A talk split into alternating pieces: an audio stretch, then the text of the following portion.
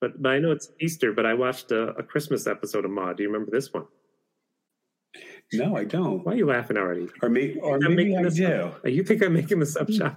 I saw a I did Christmas not say you were making it. How could you make Maude up? No, it was very topical, and, and Walter got Maude a pet rock. You remember pet rocks were the rage for one Do you year? remember Pot Rocks? For one year It in was the about 70s. the uh, so yeah. It was Pet Rocks and, and Mood Rings were about the same yeah, time. and Walter got Maude a pet rock, and she she was not happy with this present.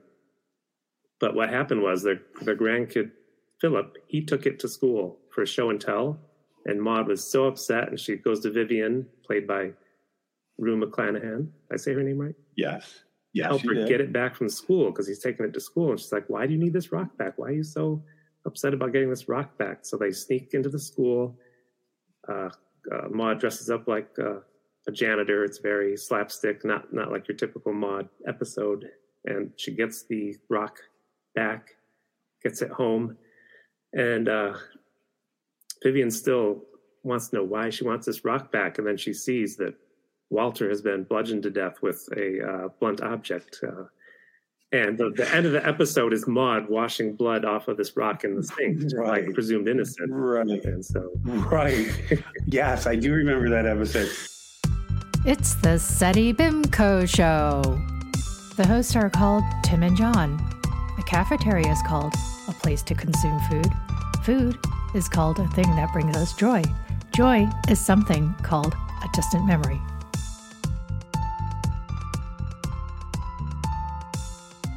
Well, here's the thing. Like, okay, I remember watching Maude in the beginning, and then you know a lot of the episodes I saw as an adult. I don't know if they were on TV Land or some sort of channel like that. I'm not sure. I do just remember seeing them later, like in the '90s.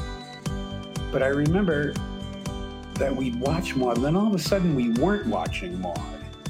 And I don't know. It could have been something as simple as there was something else on we were watching that came on at the same time. What did your mom? But- was your mom like, "Whoa, but- abortion episode? We're not watching this anymore." Well, that that was what I was thinking. Did the church, being the good Catholics we were at the time, did the church tell everybody stop watching Maude because of the uh, uh, abortion? Well, you you remember? I'll, I'll tell you something. You remember way back? Was it episode one when I talked about getting the pirate uh, comics that were Yes. Yeah. homosexual in nature? Well, when I Yeah. The, When I started- pirate on pirate action. Yeah. when I started checking the mail carefully, I I know I noticed this was always there, but I, I never looked. It was the Catholic newsletter, and I just happened Mhm. to look in the back, and I realized here's a list of movies here I'm not supposed to see, and that's why Oh. my parents were like, "No, no, you're not. wasn't supposed to see Mm. Grease. Uh, wasn't supposed to be, you know, seeing certain things." So they did send out uh, a little rule book. Yeah. So maybe maybe that's why we stopped watching Maude. I don't know. Don't know if your mom got that little newsletter. I don't know. I don't. I don't recall a news, but we were. So, I mean, if you weren't checking the mail for gay porn, then you weren't Yeah. looking at stuff like I was. That's just it. I never really, I never got the mail. Yeah, that was like an, an adult's job. I think I tried to have a, a pen pal through Big Blue Marble and things. I had a, I had a couple pen pals. and- So I had a pen pal from India, and I had a pen pal from Ghana. And I remember the pen pal from Ghana, like the first couple letters, the first two letters he wrote about, he wanted a wristwatch. And then he didn't mention it. In, then he didn't mention it in the third letter. And in the fourth letter, he finally said, "I would really like that wristwatch." And then I sent him the wristwatch, and then I never heard from him again. Wait, was it your your wrist your wristwatch? No, I just found a, you know, like if you ever remember, like the old time, the old time pharmacy sold everything. You know, they'd have like it was almost kind of like a department store, you know, and they had some, they had some cheap wristwatch watches in the.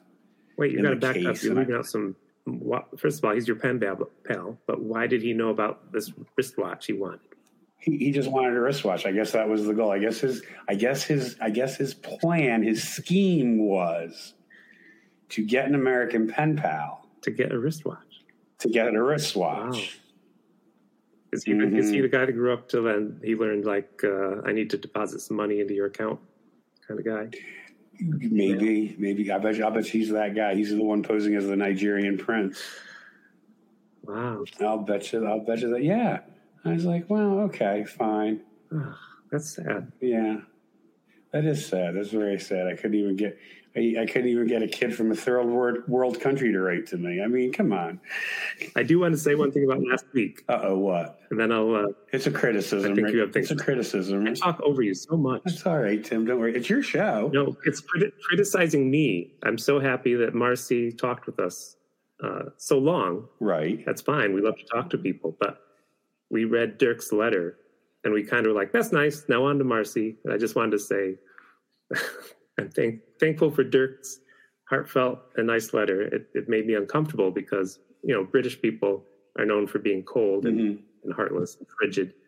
So you know Dirk Oh, uh, Oh. you know, Dirk. Uh, Yeah. What what do I want to say? I, I was unexpected at Dirk's heartfelt letter. I, I don't know if he's from Britain. I think he may he might be a Deltan. You know what a Deltan? I don't know what a Delta is. That like a Klingon? I don't know. Oh, you're close. They are an alien from the Star Trek universe. They they're an alien that uh, they make love when they greet you, and when they get on when they join Starfleet, they have Hmm. to uh, sign an oath of celibacy. You you remember the motion picture that the first one? Yes, yes. the, the bald woman. She was a Deltan. Oh, she was a Deltan. Yeah. Okay. There, I just wanted to say that. Thanks, Dirk, for your nice Thanks, letter. Dirk. You're you're you're you're a regular Deltan to us. You know, as long as we're I, actually, it's so funny you were bringing up past episodes because I just wanted to kind of clear up a couple things. Uh oh. Um, I did notice, like in the episodes, you keep saying I forgot to pick up Gregory Peck. Gregory Peck was not my responsibility. I was like what you would call the last resort. Right. In fact, I wanted to go to I wanted to go to that party so bad, and my friend told me, "No, you can't go to that party. They, they're not." His exact words were, "They're not letting just anyone in." Ouch! Ouch! Right. This So, I no, it was not my responsibility. It was it was not my job to have anything to do with Gregory Peck. They were the ones. Somebody I don't know who. Somebody on that end dropped the ball. Wow. So when he calls me frantically, I, I'm not above a little. Well, you want to call it? Some people may call it blackmail. I call it a bargaining chip. I was not above setting a couple terms if I went to pick this guy up. You know what I'm saying? Legend or not, and he I tried wanted to something- you out. I wanted something. I wanted something out of this. So I said, "Well, I will pick him up, but I, I, yeah, I have to be let into the party." And I think he said yes. And I'm thinking that even if he did come outside to to greet me, he would have told me, "Sorry, I can't let you in." So getting into the party, I think, was all Gregory Peck. I think if it, if it were not for Gregory Peck, I would not have gotten in that party. Did you find your friend once you got in there? Oh yeah, I did. Yeah, yeah. I Was he like, oh, how'd you get in? You know, I, I, I was mulling that over in my brain. No, I don't. Re- but see, he was sort of like a mid level. I mean, he was a mid level peon, underpaid, overworked. So I come to, I, you know, the more I think about it, I really didn't get to see much of him because it was a party, but for him, it was still work. Anything that was involved with that TV movie was work for him. He never got to just kick back and, and you know, enjoy enjoy it. I thought on his deathbed, he would like with his final breaths, he would have admitted to me, "I have to be honest with you, John. I wasn't going to let you in the party, but I guess he had other things on his mind, so I never did get a deathbed confession out of him."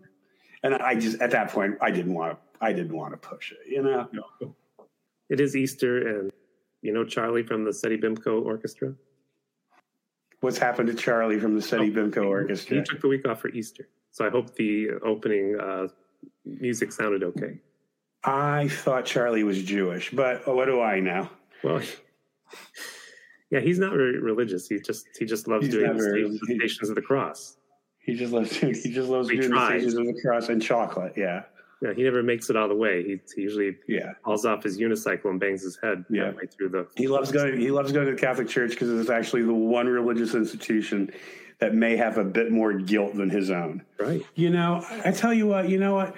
Charlie taking Easter off, and I bought his son that really nice gift for his bar mitzvah, and now he's taking Easter off. Well, you know, Charlie, you can't have it both ways. I might Well, be asking his- for the bar. I might be asking for the bar mitzvah present back. This is uh, the SETI BIMCO show. This is episode nine, right? Nine, yes. Every other week, I- we talk with somebody about their embarrassing high school calamities or weirdness. And every other week, we look at old movies because I don't know. We're hedging our bets with this. But season two, we may we both of us could be fired, and there'll be two other people here, and they'll just interview people, That's or they'll right. just do movies. Right. And then it'll be like Conan O'Brien and Jay Leno. Then somewhere down the line, they'll get fired and they'll just bring us back. Yeah, And then we'll have to give it up for Jimmy Fallon. Produce Miss Lee, the producer. She who knows who she'll hire. I, I, I might be filing several grievances about Miss Lee to SAG-AFTRA, but don't don't tell her that. I just I you know to SAG SAG-AFTRA. You should explain what SAG- that is. SAG-AFTRA SAG after. Well, they were two separate unions, and now a few years ago they merged, so it's SAG-AFTRA. Okay, So you only have to join one union. You can work in television and screen. And before you had to you you, had- you had to join both unions if you wanted to work in both medium media. and then, there's that has insurance. Excellent health insurance. As uh, the last I heard, that that, that is actually excellent insurance. So when Charlie from the orchestra is is doing the Stations of the Cross again this year, and he falls off his unicycle halfway through and bumps his head on his tuba, that's all Mhm. paid for. That's all paid for. Charlie's in. As I told him to wear his helmet, but he says Yeah, it would cover but his. Charlie. li- But does Charlie tat- listen? he has a tattoo of a pancake on his head. He doesn't want that covered up. Oh, I see. Okay. It's a pancake shaped Uh, like a penis. But Char. You know. anyway, let's get back on to uh, what's that? You have questions about Charlie? No, no, no. Charlie. I'm just saying. Charlie can be very difficult to work with. He's very moody. But you know, tuba players are very moody. They are. You know what? You know what killed the tuba? The electric bass. Do you want to hear this story? Before they Yeah, invented the let's- let's- before, Let's well, before they out. drag this out. I want to hey, talk. what, the things you learn about on NPR. I am stealing a story from NPR. Okay, Um, go ahead. The the um, well, you know, there was this, the stand up acoustic bass, which they still play, but the recording technology was not sophisticated enough. The microphones could not pick up a, a- an acoustic bass. So the bass line, and this is like in the twenties and maybe thirty. I don't know how long into the thirties. The tuba was the bass line. The the microphones could pick Okay. that up, and then they invented the electric bass which you know obviously with amplifiers and everything would come through and then that kind of killed the tuba Thank God. So Can you imagine Paul. McCartney playing the tuba in the Beatles? i know well do, you notice how do you notice how we've had these very mysterious deaths with all our bass players in the Steady Bimco Orchestra? It's like the drummers and it's like the drummers in Spinal Tap. We're going through bass players like the drummers in Spinal Tap. Right. I can't pin it on Charlie, but it is a well-known fact that tuba players do hold a grudge against bass players. I'm just saying. All right. Well, okay. We'll talk to him when he Mm-hmm. gets back next week. We think he's coming back next week. Who knows? He may. He's. I saw Maybe- him. maybe- I saw him the other day. He was cleaning out. He was cleaning blood off of his pet rock. So I don't know. Well, see, that's what I'm. That's what I was going to say. I said maybe a DNA swab has come back positive. You know. Picked this movie this week. It's called Psychomania, and I'd actually never heard of it. It just popped up. I, don't know where I saw it. I saw an ad somewhere because I think maybe I saw an ad on the on the Twitters. On the Twitters. Psychomania. A polite motorcycle gang leader has tea with his mummy and asks what the secret to coming back from the dead is. It involves some sort of frog worshipping and witches, and soon all the biker gang members want to die and come back so they can run cars off the road and annoy people in general. Mm-hmm. Mm-hmm. And of course, this being Easter, Yes, a common theme Oh. of Easter is, is resurrection. true.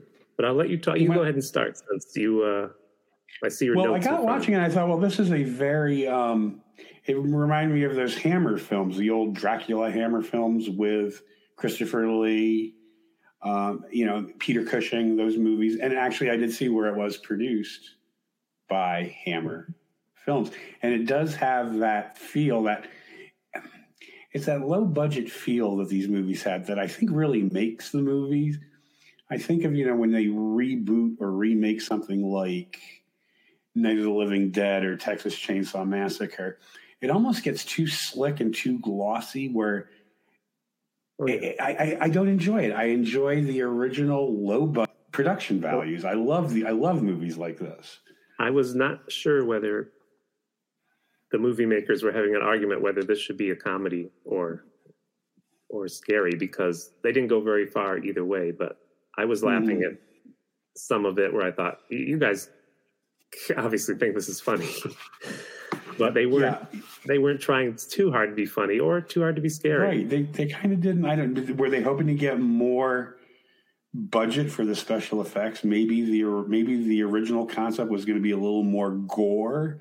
Well, Maybe That's why I said polite motorcycle gang. They have these outfits that seem to be designed by the local middle school uh, kids. Yeah, they're, yeah. They're supposed to have skulls on their helmet, but it kind of looked like antennas drawn on some funny faces. Yeah, and they, they kind of look like they kind of look like uh, like houseflies the eye in the eyes, Right. you know, with those big white goggles. And then, of course, you know the good girl or the relatively good girl, Abby, the girlfriend of the main character. She was just like basically dressed in denim. You know, she didn't even she didn't even bother with the leather. You know, No, because he had some leather pants on. Um, I He got the names here. pants. Tommy, played by Nicky Henson. Nicky Henson. And did you see what else he was on? in the 70s? You know, there are a lot. There, there. I'm going to tell you right now, Tim. I have some of them may be a little obscure, but there are a lot of tie-ins to to things we have we have discussed before. yes, But yes, when you Google uh, Nicky Henson, one of the first thing that pops up in the image page is a picture of Nicky Henson with with Prunella Scales on Fawlty Towers. as Connie Fawlty on Fawlty. He played, and I remember this episode. He played Mr. Johnson. Mr. Johnson, he was like this great lover, this Lothario. And I got thinking, Mr. Johnson. Had his Mm, shirt That's open. kind of, is, yeah, is that kind of obvious, Mr. Johnson? I didn't just. I just got that. yeah, yeah. That's I, it. Kind of just hit me like, but I do remember, and the, the premise of the of the episode was that uh, John Cleese wanted to catch Nicky Henson's character with a woman in his room. That was like the whole. He just despised him. He was jealous of him. The girls were swooning over him Yes, and he was going to catch him with he, was he was sure he's going to catch him with a woman in his room and he was going to be able to boot him out on like morals moral grounds or something i guess i don't know i don't know was what, kind of fawning over him. oh yeah they were all fawning over him he was a, he was a very good looking man as i mean especially as english actors go Yes, yes, and he was Yes, he also was. on Downton Abbey. Did you see that? yes i did see that but i didn't pull up the credit um he didn't have a long but it wasn't a, a big uh No, no. It wasn't a big part it was like one of those he came in for an episode or two Did you watch all of Downton Abbey? I didn't watch all of it. I'll, I'm going to admit, I I miss. I had a feeling you would have watched it all. I watched most of it. I did watch most of it. Um, No, so Don and I'm sorry, I, interru- I interrupted you. Now we got off on a tangent. We should be talking about Don, Don Sharp directed this. Don Sharp, who did a lot of the Hammer films. Uh, there's something interesting I found out, and I can't find anything more about it, and I'd love to find out more. Don Sharp, he started producing and directing a movie called The Micronauts, a Shrunken Man epic, and it was to have starred Gregory Peck and Lee Remick. But this film is one of those films that they worked on it and it fell apart and it was never made. And I can't find. I just I thought online I'd find a description of the plot. I can't find it anywhere. I'd love to Isn't know what that movie is supposed to be about. Because didn't Gregory Peck and Lee Remick do The Omen together? Oh, I think so. The Omen. The Omen is Gregory Peck and Lee Remick. Yeah, and then the second one was William Holden and Lee Grant. Okay, I did know that. So we going back to Psychomania now? Yeah, we're sticking with it. We're sticking with Oh, yeah. Psychomania through this whole episode, John. I love it. I love it because I, I recognize a lot of people in the, in this movie. Well, John Do you want to keep going on it? Do you want to keep going on about the plot a little more before we get into the actors and other credits and things I remember them from? Oh, sure, sure. I had lots of thoughts about this plot. mostly that. Oh well, we got George Sanders right away. Uh, I think we should. George Sanders. He's in this movie. He Mr. Mr. Shadwell. Mr. Shadwell, the butler, using air quotes. Did you know what was going on in this plot of this movie, or are we supposed to put it together ourselves? Because I don't know what the uh, frog cult is. Uh, at the beginning of the movie, there is a séance because the mother of Tommy, the leader of the bike gang, she Mm-hmm. can communicate with the dead, Mm-hmm. and the people leave, and, and they're like, "Oh, thank you." I, I think they talk to their son, and they give Daughter, yeah, son or daughter. daughter? Yeah, one of the it was child and grandchild because I think they were the parents and the grandparents. they give Mr. Shadwell a golden crucifix as they're leaving, and he's like, "How dare you get out? I don't want this." And I thought, yeah, "Oh, are they she- vampires or something?" But She doesn't take. She doesn't take payment. I think they're just well, he didn't want that golden crucifix. You know, he was like, "Oh my god!" Right? Yeah. Yeah. I Yeah. think they're just witches, and um, yeah. They don't. Yeah. They're they they don't worship. You know, like the seven witches, the the stones, which kind of look like they kind of look like Stonehenge. Um. He he was Yeah, it was some sort of like pagan. We'll say pagan religion or It, it was because you saw the nice. This cottage had nice wooden paneling in the hall, and you went into her room, and it was awful. I don't know if you saw the '70s uh, wall Yes, design. yes, I, I was. I'm hoping that wasn't permanent. I hope they didn't destroy that nice cottage for this movie. It was like oh, I, I if you know your '70s design. It was like big red vertical lines, and they had a red chair and a green chair and a black chair. Right. Well, I, I'm seeing where it was filmed at Shepperton Studios yes. in, in the in the closing credits, and I'm thinking that they probably it was such low, it was so low budget they probably just had these sets from other Hammer films, and they're just like, here, you know, Maybe. have at it. You can you can use any of this. I never saw And I'm thinking- film designed like that. Well, you know, who knows? Hammer You know, films are always like Son of Frankenstein, Ghost of Frankenstein, Vampire of Frankenstein. Right, yeah. Daughter of Frank. Frankenstein. Daughter of Dracula, yeah. Daughter of Dracula. And yeah. Yeah. Yeah. So who knows? They're just like, here, this is what we've got. Work it out, you know. But but George Sanders, I remember sadly, I think I remember his face because he was Mister Freeze in the '60s Batman show. He was one of three Mr. Freezes. Yes, he was in. Okay, I want to back up a little. I want to back up a little because this was he won the Oscar for playing Addison DeWitt, Best Supporting Actor in All About Eve, 1950. Okay, He, yeah, he was. I believe he was the first actor to play Mr. Freeze, all right. and then Otto Preminger played him, hmm who was mostly known as a director, and then Eli Wallach played him. They had three different actors play That's right. Mis- Mr. known Freeze. for those uh, spaghetti westerns. Exactly. The Good, the Bad, and the Ugly.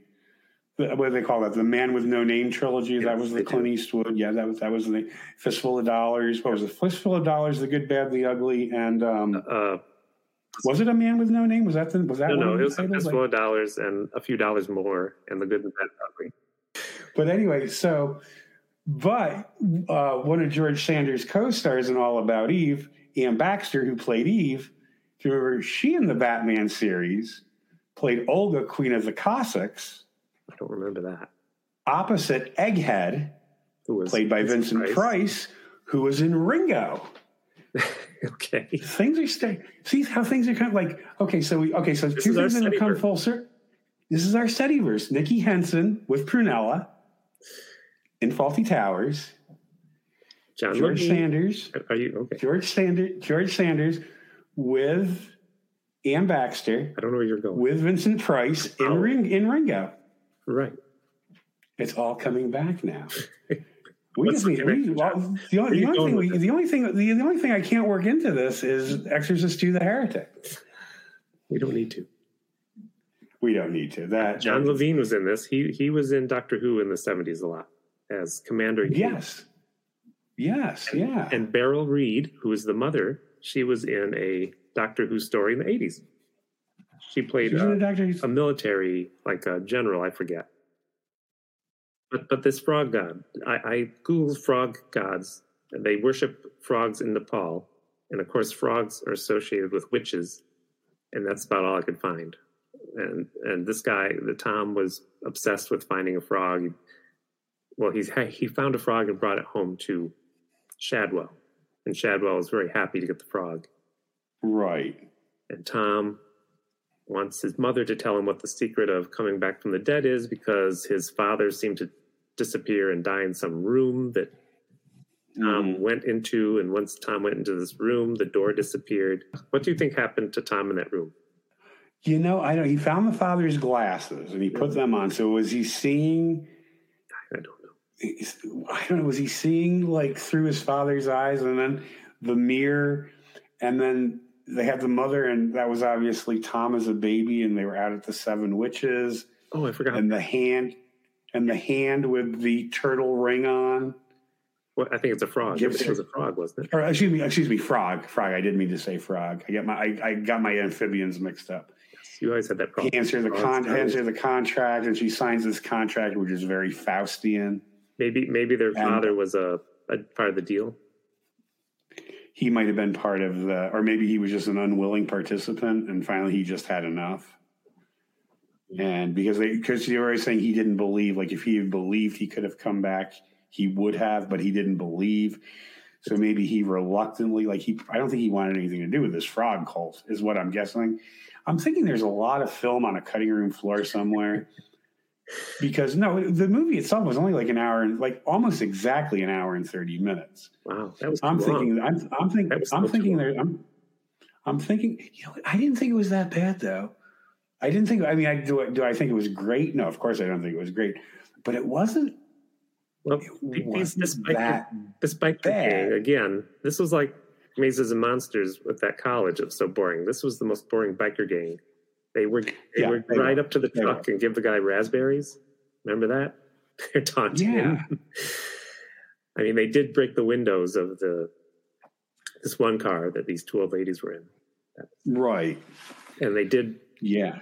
Let's see, what else did they do? They went through The, the, the, the baby. The baby. The baby carriage scene disturbed me. Yeah. Oh, you, That kind of. going to get kind there. of They, they did all this silly stuff, and then they go to the supermarket, and this girl on the motorcycle, she kind of runs down a baby carriage. That was that kind. That was disturbing. That I think that should have wound up on the cutting room. Really, the only everything else was so silly. Well, you're right; it didn't fit. Well, that's what I mean. That was like kind of like ooh, like it could because it was so silly. And then all of a sudden, she runs over a baby carriage with a baby in it Yes, on a motorcycle, and I was like, ooh, eek. because they went to like the shopping plaza, and it was almost like again an Abbott Costello movie because it was a man that had a ladder, and he decided, "I'm going to climb to the top of this ladder because these bikers are running around bothering people," and I'm like, "You're going to get you know knocked off the ladder, obviously," and that's what Right. happened to him. Luckily, he fell on a bunch of boxes. you know, and she kind of pushed him into the boxes. I think that was Abby. I think Abby was at, at heart a good girl. She was. She was. I think she was kind of more into the fun of it, not into like the destructiveness of it. I think she made their outfits with the pink letters and the fun skull. It was like a fun little cartoon Right. skull they had in their in their jackets, Right. Yeah. and they were called the, Yeah. the Living Dead. He finds out that you just have to believe you're going to come back from the dead, Right. and he drives off a, a bridge.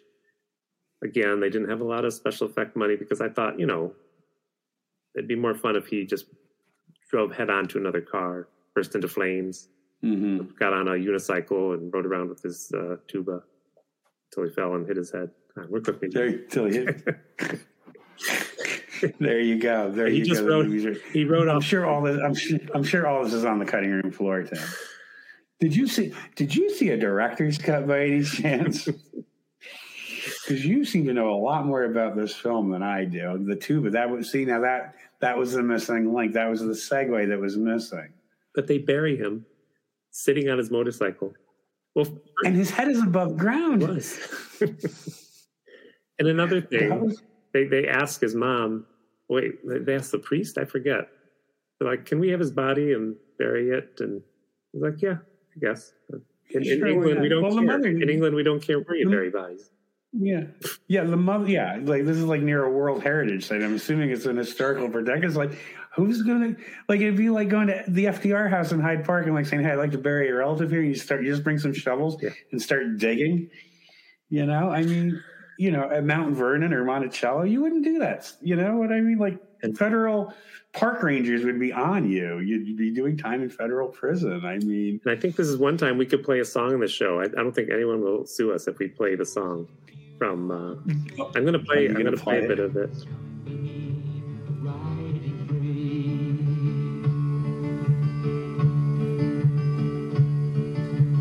This sappy song. and by the way, I saw in the opening credits where they had the title of the song, music by, lyrics by, performed by, and I was like, oh, this is going to be a sappy song. And th- in that regard, it did not disappoint. No. And did you notice the one biker obviously knew nothing about what Tommy liked or didn't like because he he made a crucifix out of flowers, and I was like, whoa. Whoa! They don't like wait a second. They don't like crucifixes. Although maybe Tommy wasn't aware of it. I don't know. That was Hatchet. Hatchet was That was Hatchet. Hatchet was, Hatchet was a very uh, Hatchet was a very angry young man. yes. He was he, He was a ginger. He was a ginger. They're very Like my cousin, my like my cousin Ryan says, gingers have no soul. they have no souls. I was like, where did you get this? your cousin said this. Yeah, Ryan. He's like, I'm the oldest grandchild. He's the youngest grandchild. There's almost 32 years between us. and yeah, he said, he said, yeah, oh, gingers, they don't have souls. I was like, where are you hearing this? Gingers don't have Not being souls. serious, is he? He was being serious. Lately, or when you're a child? Well, when he was a child. So so they bury their their leader because he believed he was going to come back from the dead, and I don't think they they knew this.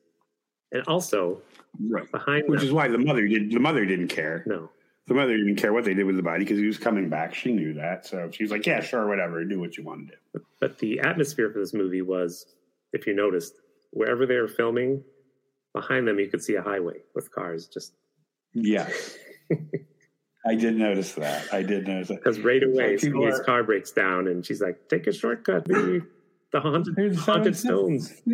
Here's the seven sisters. What are you scared? Yes, there's a highway right behind them. Um, but I just wanted to back up a little. You know, with the, the frog ring Mhm. that I keep incorrectly calling the turtle ring, but they give it away pretty early who Shadwell is because they have the scene where the tur tur I'm saying it again, where the frog ring hands her the contract, and then like almost immediately in the next scene, he's waking somebody up by putting their hand on his shoulder. Maybe he's waking up Tom. I can't remember. And it's the it's the turtle ring or the damn it the frog ring again. what is going on? I don't know. We'll call this episode Frogs and Turtles. Okay, John mixes up his amphibious metaphors. who is he waking up? Oh, uh, Tom. Uh, Maybe he's waking up Tom. After after being And- lost in and- that room. Yeah, and, and yeah, Tom gets out. Tom passes out on the floor, and then he's on the couch, and the frog ring that you had just seen in the scene. So they give that away pretty early. Who Shadwell is? He's- not the butler. he's he's the he's the whatever he is. The yeah, the intermediary between the Nothing is shot at nighttime in this film except one scene, which is more expensive to shoot at night.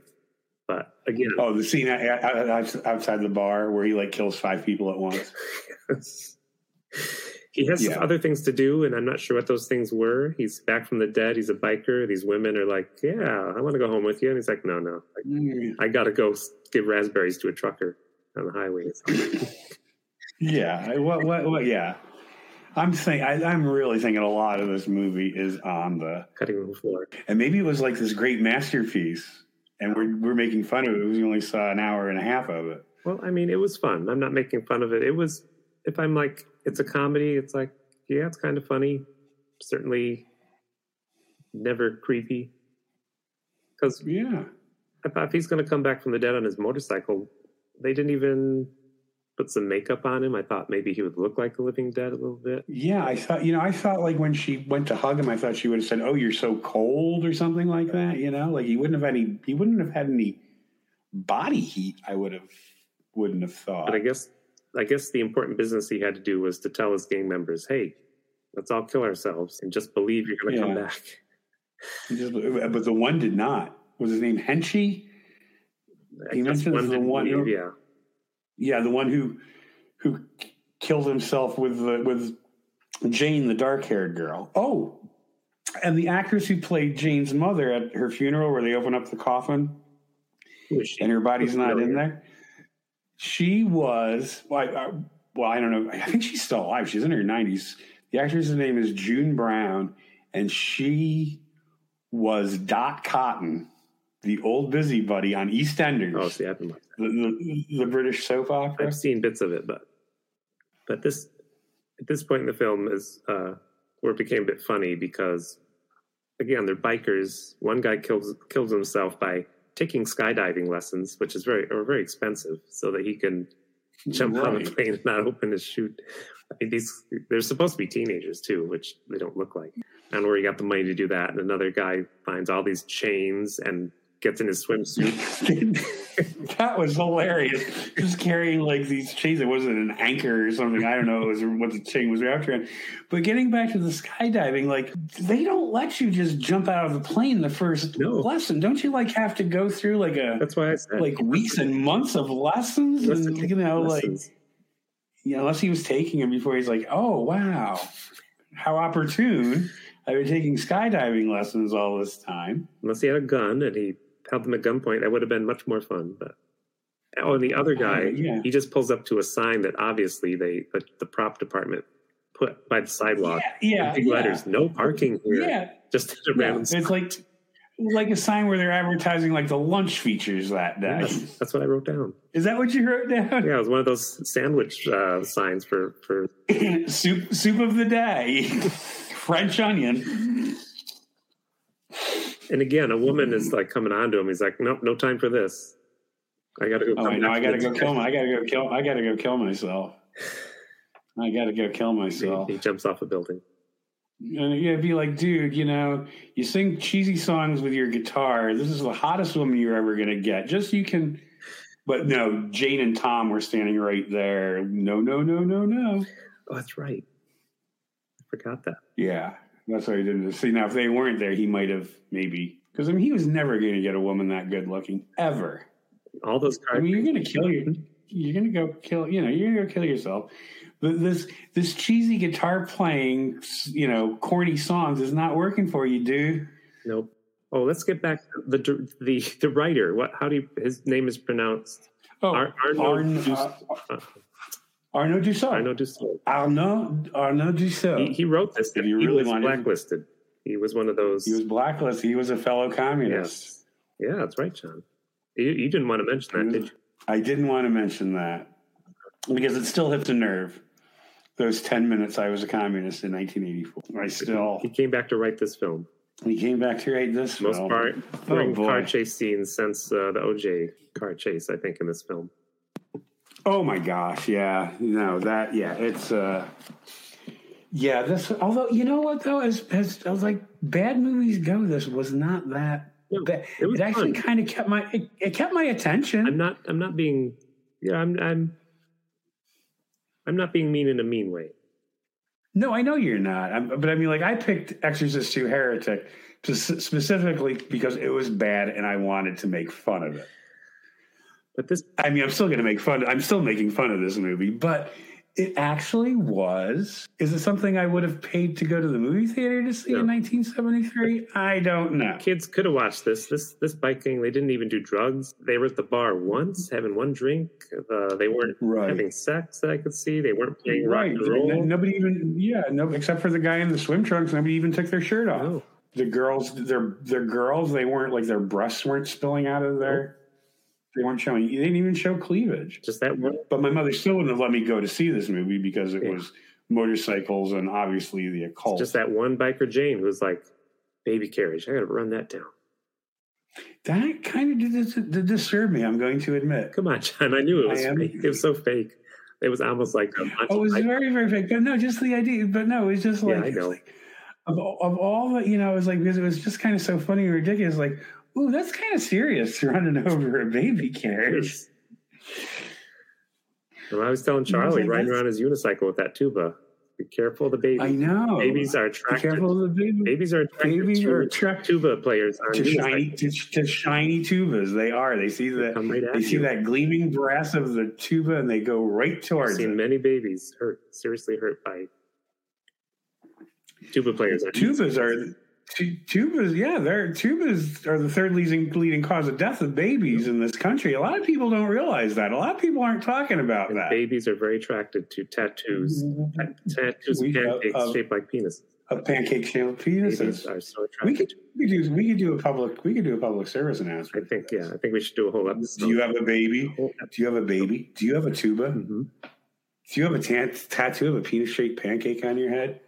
Call us. These are recipes for disaster. Call us. Hamilton Kelly, lawyers, uh, attorneys, attorney at laws. I don't know. How do you say that?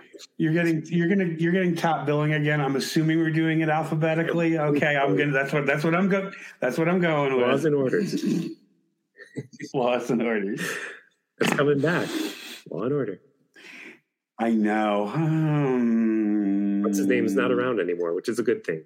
He would have got canceled. What's his name? Well, I mean, there, there's so many cast who played, members to who that played the mentally um, disabled person.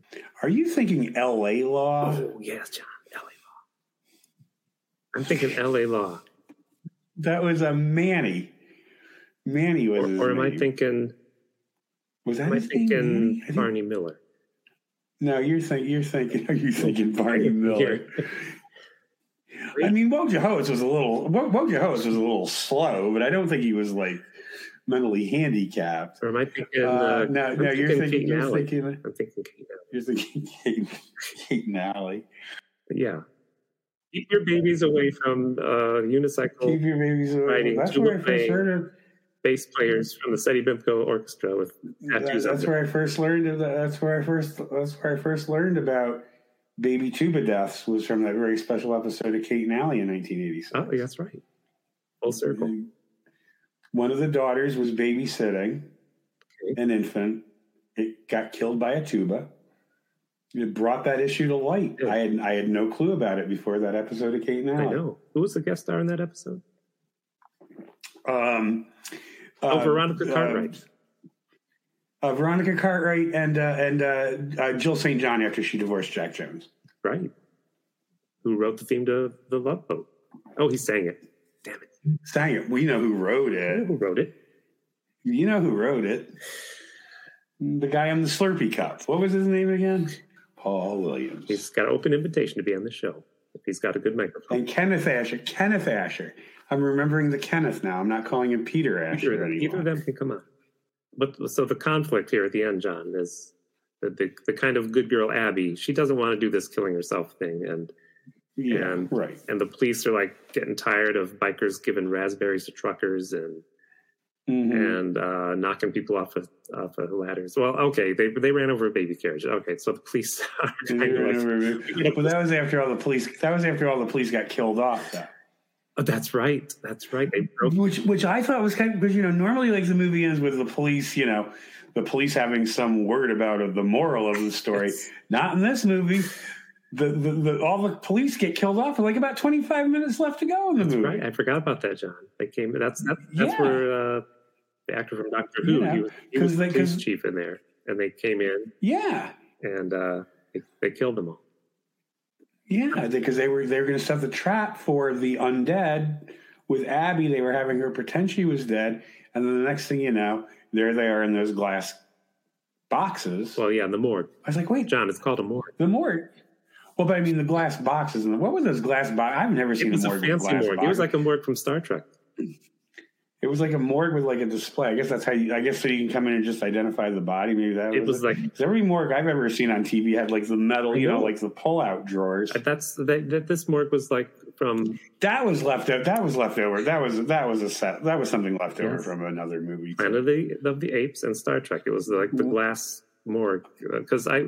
You're right because they were picking him up, and I'm like, wait a minute. They usually have a big table they pull him out of, and Yeah, and this was like a white. What was that thing? It was that. It was. I don't know. I'll bet you. You know. I'm going to start. I'm going to start researching movies made at Shepperton Studios, You'll like from the them. '60s through the '70s, and I'll bet you you'll start finding all that. The mother's bedroom, yep, those glass boxes in the morgue, that table, whatever that was. It'll be a movie called. and you're going to see. You're, Vampire. you're going to see all.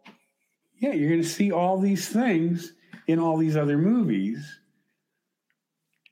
That you know, and that, they just reused in this. I'm, I'll bet you. because that was I'm gonna bet. that was at least a little bit humorous. They're trying to be humorous again. With uh, Hatch, Hatchet was knocking on the window, like, "Hello, let me out." Hello, let me out. Yeah, So that's where that's where I thought this film, you know, if I were the writer, I thought they were going to go do something dangerous once they thought Abby was dead, and then she would die. And if Tom Mhm. actually had feelings for her, he'd be like, "Oh no, she's she's dead, and I loved her." But Tom really was kind of like he didn't have any feelings one way or the other. I didn't think. no, no, and I think she kind of had like that premonition, you know, when she had tried to commit suicide, Yeah. and she had this premonition that he like was just going to walk away. I think he liked the idea of having the control over these oh, people Oh yeah, yeah. To get them to commit suicide Yeah. and to get them to believe that they would come back.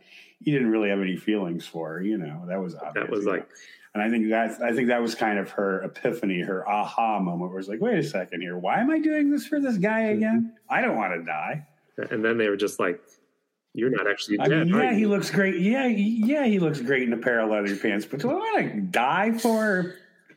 Do I want to die for a nice ass and a pair of leather pants? I don't think Those so. Those pants were tight. They were tight, but he pulled them off. So uh, I guess the mother was like, the whole thing was we had to deal with our son, but now that our son is letting all these other bikers do this. Right. And uh, she was like, deal's off. Whatever the deal Right. was. She had a right. It was some sort of faust. Yeah, they see they weren't clear about that. That's why I'm thinking there's a lot of film on a cutting room floor. She's like, you went too far. He had all your friends get undead. I just wanted you Yeah, undead, I yeah. guess.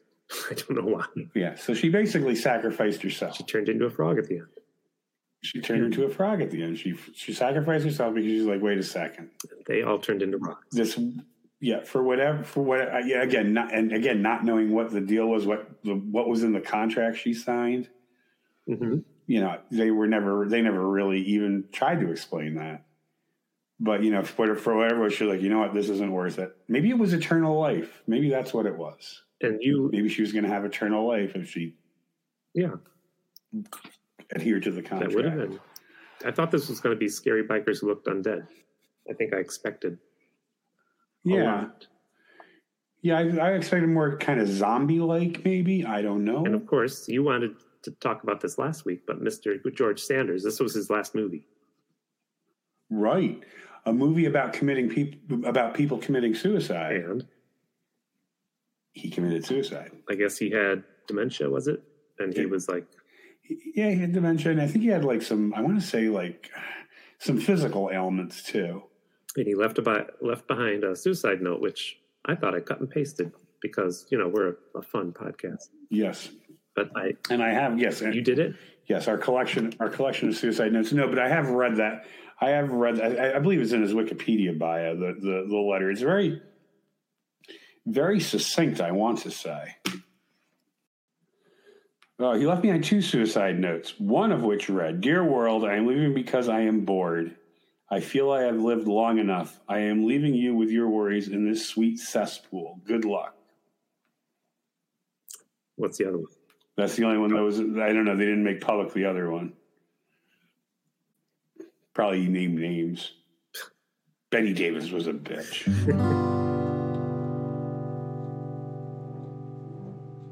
So that was Psychomania. Psychomania, which I actually surprisingly enjoyed. Yeah, I enjoyed it too. I really did. I mean, and next week we're hopefully. Yeah, go ahead. No, I just, I, I mean, it wasn't a, a pathetic ending for George Sanders. You know, No, no well, no. I mean, it was obviously he- it wasn't the it wasn't the level that he had at one time, obviously, but you know, He he he took the role very seriously to the point that it was kind of funny. yeah, When it he, was, yeah, yeah, yeah. he bent over to give uh, the mother those two drinks, and I he kind of waited a moment. She took one. He waited as if you want the other one. Yeah, I don't know if you noticed that. I did notice that. Yeah, but he took the role very seriously. he did. I mean, he was a professional. He was a professional, no matter you know dementia or whatever health ailments he eh, he had. He knew he had a job to do, and he took it professional. He he did a professional job, regardless of the material. So kudos to George Sanders. So we're going to try a, a new feature here on SETI BIMCO called the SETI Q&A. I'll call it The it BIMCO Brain Twist. SETI Q and A. I love answering quizzes. I love asking questions. I'll call it SETI Q and A again. I do love quizzes. Do you like quizzes, John? The BIMCO Brain Twist. I love quizzes. Brainstorm. The BIMCO Brainstorm. Theme song? Mm, no. Ooh, I don't know. I, I, maybe a different name. maybe. but- yeah, we'll figure out something. We have four questions. The SETI, the SETI six would have sounded good, but I don't want six questions. That's too many. That is too many. Four questions. So, So you ready for these? I'm ready for them. So of all the characters in this movie, John, which character? I, I know this answer already. hmm Which character do you think would most likely purposely fart in an elevator full of people? Uh, I would have to say the the redheaded kid. What was his name? Oh, Hatchet. Hatchet. Yeah, I would say Hatchet. You're right. Yeah, I well, there's no right or wrong, but Right. I was going to say Sh- Shadwell. Shadwell. Oh, I just feel like he's- Shadwell wouldn't have been able to help it. I thought you. I, I thought. I thought you meant purposely. I do mean purposely, Well, but I think Shad- well, I don't think Shadwell would have done it. Per- Shadwell might not necessarily have done it purpose. Purpose. What's the word? Purposefully. purposely, Purposely. Thank you. but he may he may just be like I I can't hold it anymore. I'm too old. Right. But I'm just Or saying, for maliciously letting one Yeah, yeah. rip, letting, letting one rip, I would say Hatchet. I say yeah, yeah, yeah. Mhm. That's interesting. Mhm. No, it's not interesting. It's not interesting. We're talking about farts. We're talking about farts. We've come to this level, but this is about high school, and there were a lot of fart jokes in high school. Yes. So, question number two: hmm uh, Which character from this movie, uh, you know, if it were to take place today, which character do you think would most likely to start a podcast? How about Chop Meat? The guy who played the guitar. Was that his name? Chop Meat. Yeah, wasn't that? his You name? didn't. Oh, how did I miss that in my I- research? I don't know. I was, I- I- I was really good with my research.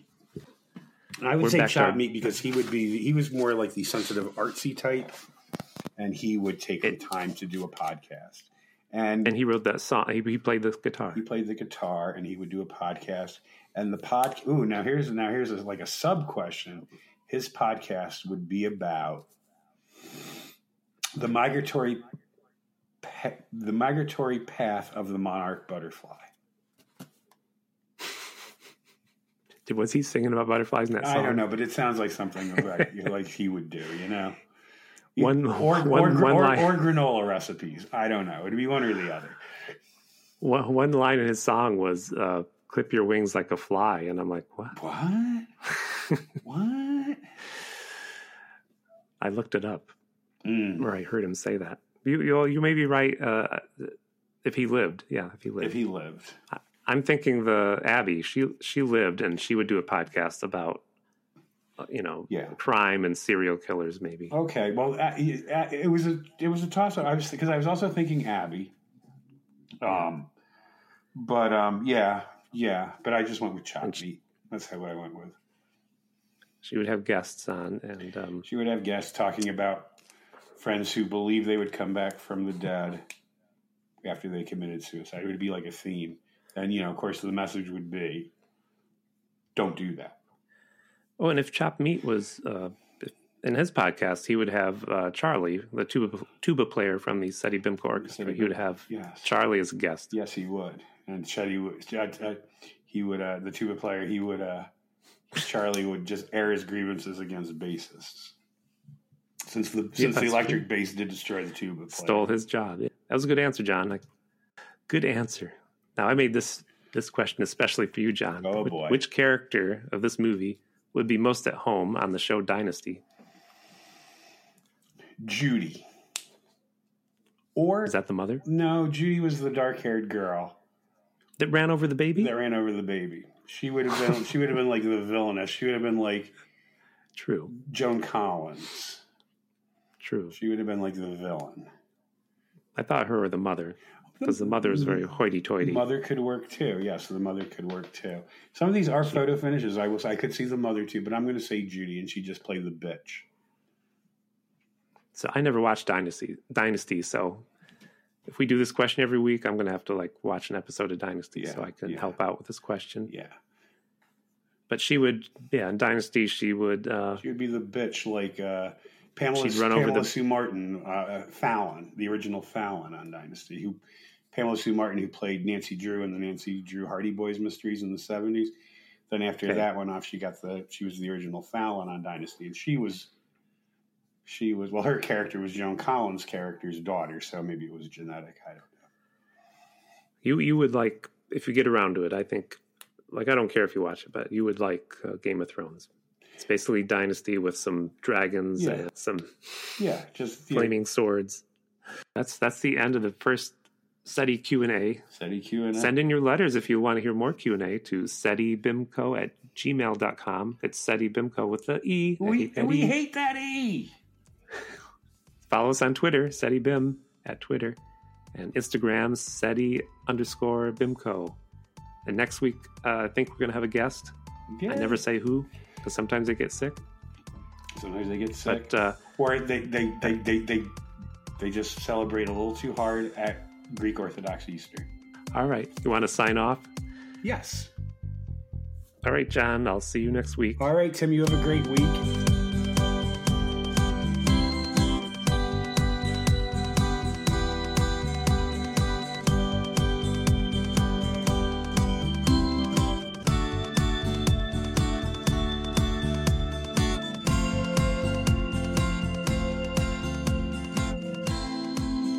SETI BIMCO is a podcast by Tim Hamilton and John Kelly, produced by Miss Lee, music by Tim Hamilton. This has been a Pity Party Line production. Party line, it's a party line.